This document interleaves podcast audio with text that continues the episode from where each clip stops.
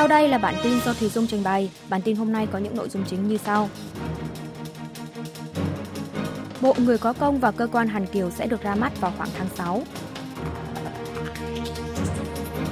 Đảng Dân Chủ đồng hành bất ngờ trước số phiếu phản đối bắt giam Chủ tịch Kim Jae-myung ít hơn dự đoán. Viện Kiểm sát truy tố 4 cựu quan chức trong vụ cưỡng chế trục xuất thuyền viên Bắc Triều Tiên.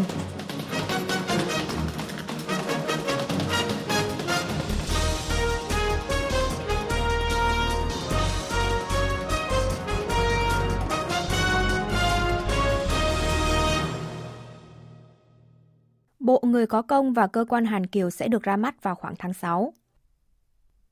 Tại cuộc họp nội các ngày 28 tháng 2 dưới sự chủ trì của Phó Thủ tướng phụ trách kinh tế kiêm Bộ trưởng Kế hoạch và Tài chính Chu Kyung Ho, chính phủ Hàn Quốc đã thông qua dự thảo sửa đổi luật tổ chức chính phủ có nội dung nâng cấp cơ quan về người có công thành bộ, lập mới cơ quan Hàn Kiều. Trước đó, dự thảo này đã được Quốc hội thông qua trong phiên họp toàn thể ngày 27 tháng 2.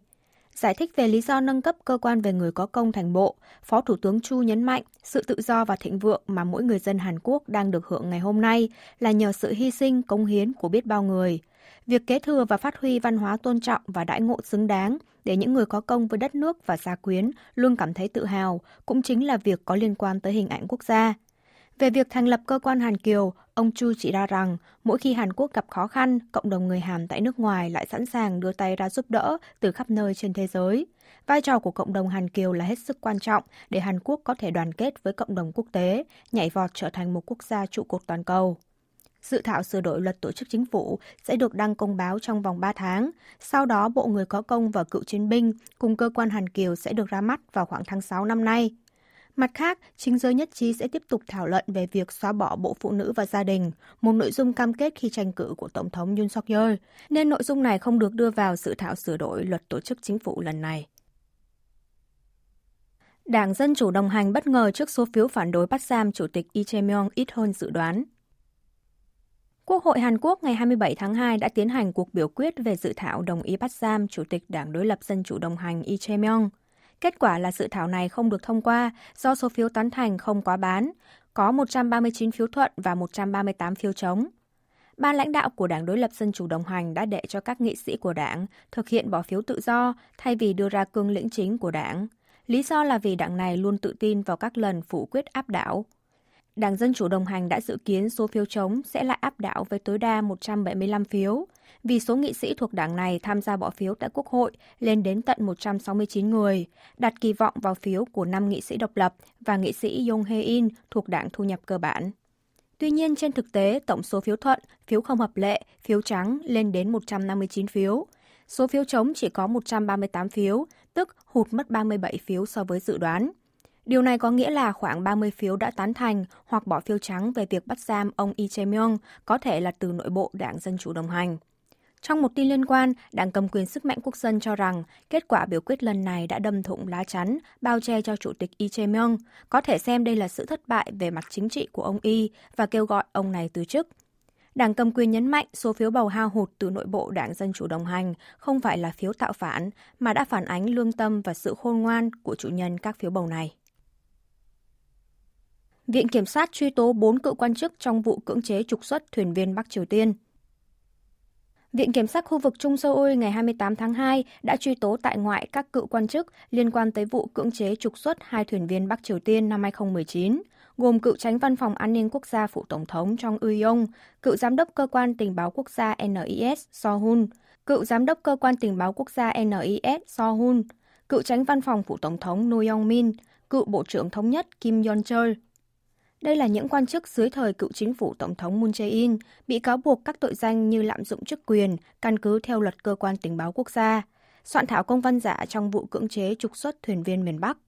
Viện Kiểm sát nghi ngờ cựu tránh văn phòng trong Uy Yong đã ra chỉ thị cho công chức liên quan để cưỡng chế trục xuất thuyền viên miền Bắc, dù họ đã bày tỏ ý định quy hàng. Hành vi này đã khiến các thuyền viên miền Bắc không được tòa án Hàn Quốc xét xử theo đúng luật pháp, quyền lợi mà họ đáng được hưởng. Khi đó, NIS đã đóng vai trò chủ đạo trong cuộc điều tra với các thuyền viên Bắc Triều Tiên, nhưng cựu tránh văn phòng trong và cựu giám đốc So bị nghi ngờ đã lạm dụng chức quyền để vội vàng khép lại cuộc điều tra. Viện Kiểm sát bắt tay điều tra nghi ngờ về vụ việc này từ tháng 7 năm ngoái, sau khi nhận được tố giác từ một tổ chức nhân quyền miền Bắc. Ông Trong khi đó đã cho rằng các thuyền viên này không hề có ý định quy hàng ngay từ đầu và việc cưỡng chế trục xuất họ là quyết định tối ưu trong hoàn cảnh đó. Viện Kiểm sát coi cựu tránh văn phòng an ninh quốc gia Trong Uyong, người chịu trách nhiệm cao nhất trong hàng ngũ quan chức an ninh chính phủ tiền nhiệm, là người đóng vai trò chủ đạo trong hành vi phạm tội. Các công tố viên đã khép lại cuộc điều tra mà không tiến hành điều tra đối với cựu Tổng thống Moon Jae-in. Thứ trưởng Mỹ cảnh báo về hành động khiêu khích bằng tên lửa của Bắc Triều Tiên. Thứ trưởng phụ trách an ninh quốc tế và giải trừ quân bị thuộc Bộ Ngoại giao Mỹ Bonnie Chenskin ngày 27 tháng 2 giờ địa phương đã tham dự hội nghị cấp cao về giải trừ quân bị Liên Hợp Quốc tổ chức tại Geneva, Thụy Sĩ. Tại đây, bà nhận định nỗ lực của cộng đồng quốc tế trong việc giảm bớt hạt nhân và vũ khí hủy diệt hàng loạt hiện đang bị đe dọa.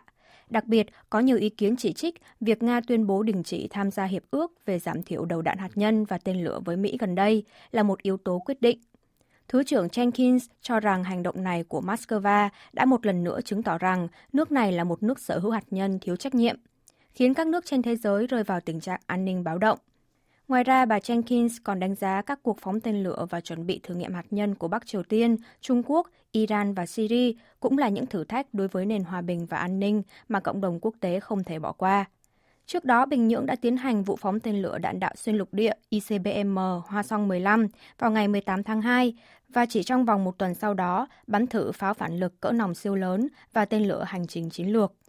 Quân đội Hàn Quốc nhận định miền Bắc đủ năng lực phóng tên lửa ICBM với góc bay bình thường và khả năng cao nước này sẽ tiến hành thử nghiệm hạt nhân lần thứ bảy trong tương lai gần. Doanh nghiệp Hàn Quốc đang thảo luận với chính phủ Mỹ về việc xuất khẩu đạn dược.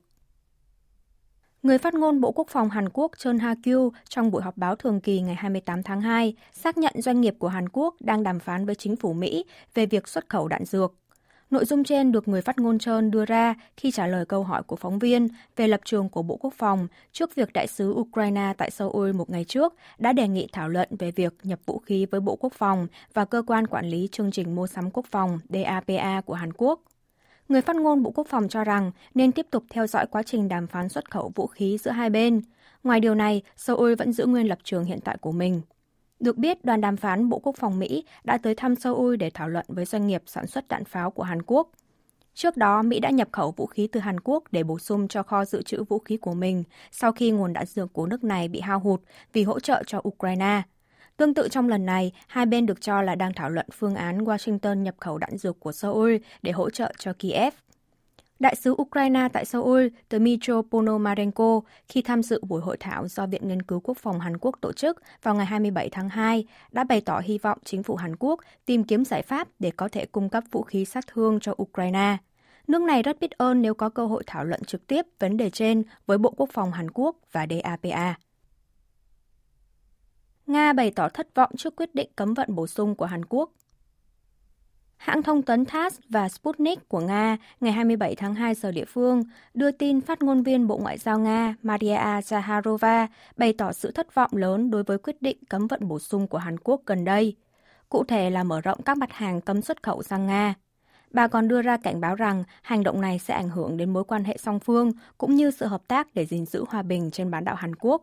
Phát ngôn viên Zaharova cho rằng đây là quyết định ăn theo chính sách chống Nga của các nhóm nước trên khắp thế giới do Mỹ cầm đầu và chứng tỏ rằng Hàn Quốc thiếu năng lực thực thi chính sách độc lập đối với Nga. Bộ Công nghiệp Thương mại và Tài nguyên Hàn Quốc ngày 24 tháng 2 đã mở rộng số mặt hàng cần được chính phủ cho phép khi xuất khẩu sang Nga và Belarus, từ 57 lên 798 mặt hàng, nhằm tham gia vào việc hạn chế xuất khẩu cùng cộng đồng quốc tế. Đây là các mặt hàng xuất khẩu có khả năng cao sẽ được dùng làm vũ khí, trong đó có các thiết bị tinh chế dầu hỏa và khí ga như máy móc chế tạo, ổ trục, thiết bị trao đổi nhiệt, xe ô tô thành phẩm trên 50.000 đô la Mỹ, sản phẩm thép bao gồm thép không rỉ, chất hóa học như toluen. Hàn Quốc đã tham gia vào lệnh cấm vận Nga cùng với cộng đồng quốc tế từ tháng 3 năm ngoái, ngay sau khi nước này xâm chiếm Ukraine. Do đó, Seoul đã bị Moscow đưa vào danh sách 48 nước đối đầu. Các nước lớn như Mỹ và Liên Hợp Quốc cũng đưa ra các biện pháp cấm vận bổ sung với Nga sau hơn một năm chiến tranh Nga-Ukraine. Bắc Kinh cho biết Seoul phải thận trọng trong vấn đề Đài Loan nếu muốn bảo vệ hòa bình bán đảo Hàn Quốc. Tại buổi họp báo thường kỳ ngày 27 tháng 2, khi được hỏi về lập trường của Bắc Kinh liên quan tới phát ngôn về vấn đề Đài Loan của Ngoại trưởng Hàn Quốc Park Jin, Người phát ngôn Bộ Ngoại giao Trung Quốc Mao Ninh nhấn mạnh Bắc Kinh không chấp nhận việc nước khác nói chen vào vấn đề Đài Loan là vấn đề nội bộ của Trung Quốc. Đặc biệt, bà Mao Ninh nhấn mạnh nếu Seoul muốn bảo vệ hòa bình và sự ổn định cho bán đảo Hàn Quốc thì cần phải tôn trọng chủ quyền và sự toàn vẹn lãnh thổ của Trung Quốc, tôn trọng nguyên tắc một Trung Quốc và thận trọng trong vấn đề Đài Loan. Trước đó, trong bài phỏng vấn với đài CNN của Mỹ được phát vào ngày 22 tháng 2, Ngoại trưởng Park Jin phát biểu rằng Hàn Quốc phản đối sự thay đổi hiện trạng đơn phương bằng sức mạnh. Trên quan điểm này, nếu xảy ra chuyện gì trên eo biển Đài Loan, thì Seoul sẽ phải bảo vệ sự hòa bình và ổn định cho bán đảo Hàn Quốc, bởi điều này ảnh hưởng trực tiếp tới Hàn Quốc. Hàn Quốc quốc hữu hóa hơn 5,4 triệu mét vuông bất động sản do người Nhật sở hữu từ thời kỳ thực dân. Cơ quan Dịch vụ Mua sắm công Hàn Quốc PPS ngày 28 tháng 2 công bố, đã kết thúc dự án điều tra kéo dài hơn 10 năm qua nhằm quốc hữu hóa những bất động sản thuộc sở hữu của tổ chức và cá nhân người Nhật Bản từ thời kỳ thực dân Nhật chiếm đóng bán đảo Hàn Quốc.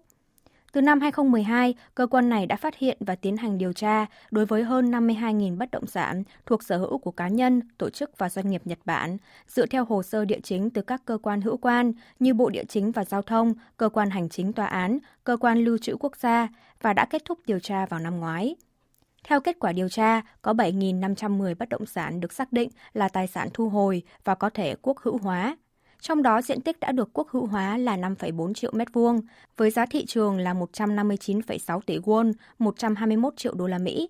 Còn 731 bất động sản, tức 750.000 mét vuông, được xác định là tài sản thu hồi, dự kiến sẽ được tiến hành các quy trình liên quan để hoàn tất quốc hữu hóa cho tới cuối năm nay. Ngoài ra, từ năm 2020, Cơ quan Dịch vụ Mua sắm Công đã phối hợp với các cơ quan hữu quan như Bộ Địa chính và Giao thông, Văn phòng Điều phối Nhà nước và chính quyền các địa phương để tiến hành dự án điều tra hơn 104.000 bất động sản, có sổ đỏ vẫn ghi theo tên gọi Nhật Bản. Trong số này, có 33.875 bất động sản có khả năng thu hồi, 53 bất động sản đã được hoàn tất quá trình quốc hữu hóa. Trong thời gian tới, cơ quan này sẽ tiếp tục nỗ lực để xóa sạch hoàn toàn dấu vết thực dân Nhật, để lại trong vòng 35 năm đóng chiếm bán đảo Hàn Quốc. Cho tới cuối năm nay, cơ quan này sẽ hoàn tất quá trình điều tra với 10.432 trường hợp, có sổ đỏ vẫn ghi theo tên gọi của Nhật Bản. Đồng thời mở kênh tiếp nhận khai báo trên trang chủ để người dân có thể khai báo về các tài sản mà nhà nước có thể thu hồi.